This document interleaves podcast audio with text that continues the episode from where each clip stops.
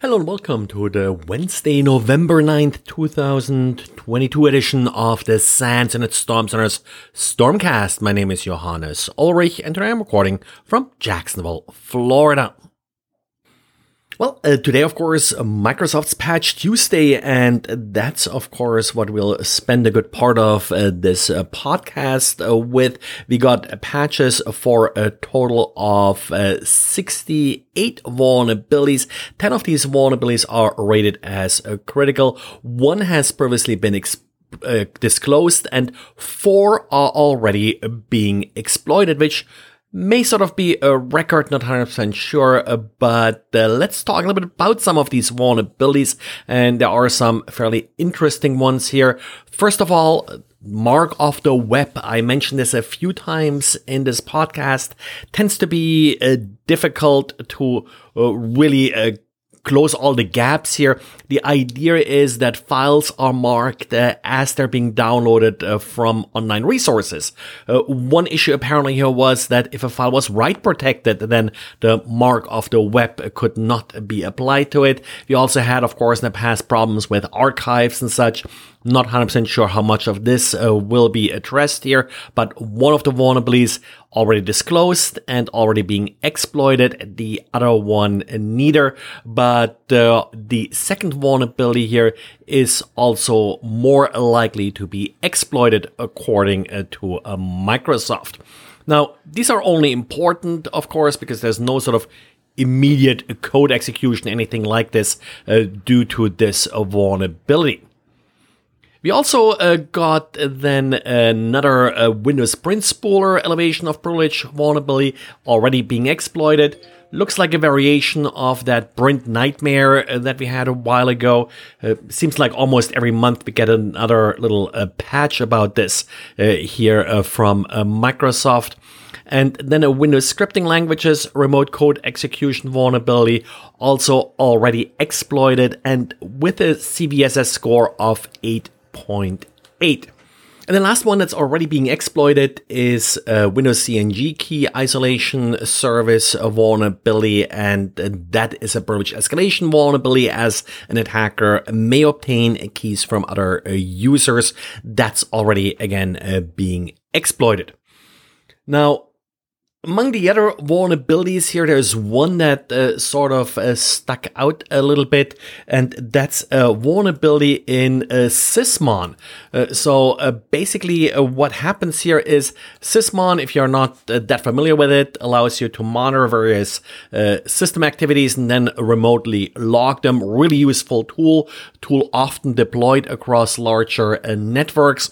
And this vulnerability now allows for a privilege escalation all the way back to the administrator. Now, Microsoft rated this particular vulnerability as less likely to be exploited. However, I have already seen a working exploit for this, so it doesn't appear to be all that difficult. And it's one of those cases, yes, it's only a privilege escalation vulnerability, but it's where essentially your security tools, Sysmon in this case, sort of built kind of an infrastructure across your network that allows for this exploit to happen. And interestingly, we also got patches for OpenSSL. Not 100% sure where this is used in Microsoft's system, but sure they're using it somewhere. So this is one of those things you just basically get with all the other patches. So interesting patches, not really a lot of vulnerabilities. I think 68 is a little bit on the lower end here, but a number of interesting vulnerabilities being addressed here. So certainly don't delay applying this update. But as customary for Patch Tuesday, we don't just have patches from Microsoft. We also got a critical patch from VMware for VMware Workspace One. This patch fixes 5 vulnerabilities, and 3 of them are rated as critical. An authentication bypass vulnerability, a broken authentication method vulnerability, and a broken access control vulnerability are the 3 critical vulnerabilities being addressed here. None of them have a workaround, and an attacker would be able to get administrative access to your system using these flaws. And talking about access control issues, well, we also got an update from Citrix Gateway and Citrix ADC. This fixes also a number of critical vulnerabilities. One of them, unauthorized access to the gateway user capabilities.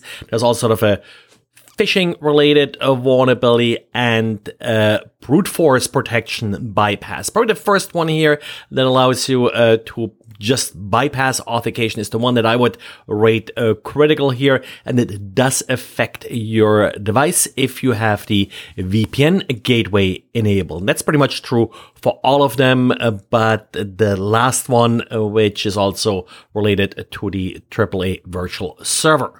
Citrix ADC is, of course, always good for some interesting exploits and vulnerabilities. Remember, this is the device that's actually still running a Perl code sort of on the back end, and not surprised that there are some interesting issues left to discover. Now, talking about interesting vulnerabilities, there is a little bit of postscript here to the Microsoft updates, and that's Exchange. You may have noticed that none of the Exchange vulnerabilities are already being exploited, but we do have these outstanding vulnerabilities that we are waiting for a patch for that are already being exploited in Exchange. That vulnerability, however, was apparently patched. There is a blog from Microsoft. I'll link to it in the show notes that states that they have been patched. There is also Exchange update that's being mentioned here for server 2013, 16, and 19. That supposedly does fix this update, but the vulnerabilities are not listed, so maybe they were delayed a little bit. Not sure exactly what's happening here. Watch out for these Exchange server updates. And yes, they will be delivered again as sort of a separate security update for Exchange server as sort of a self-extracting, auto-elevating executable.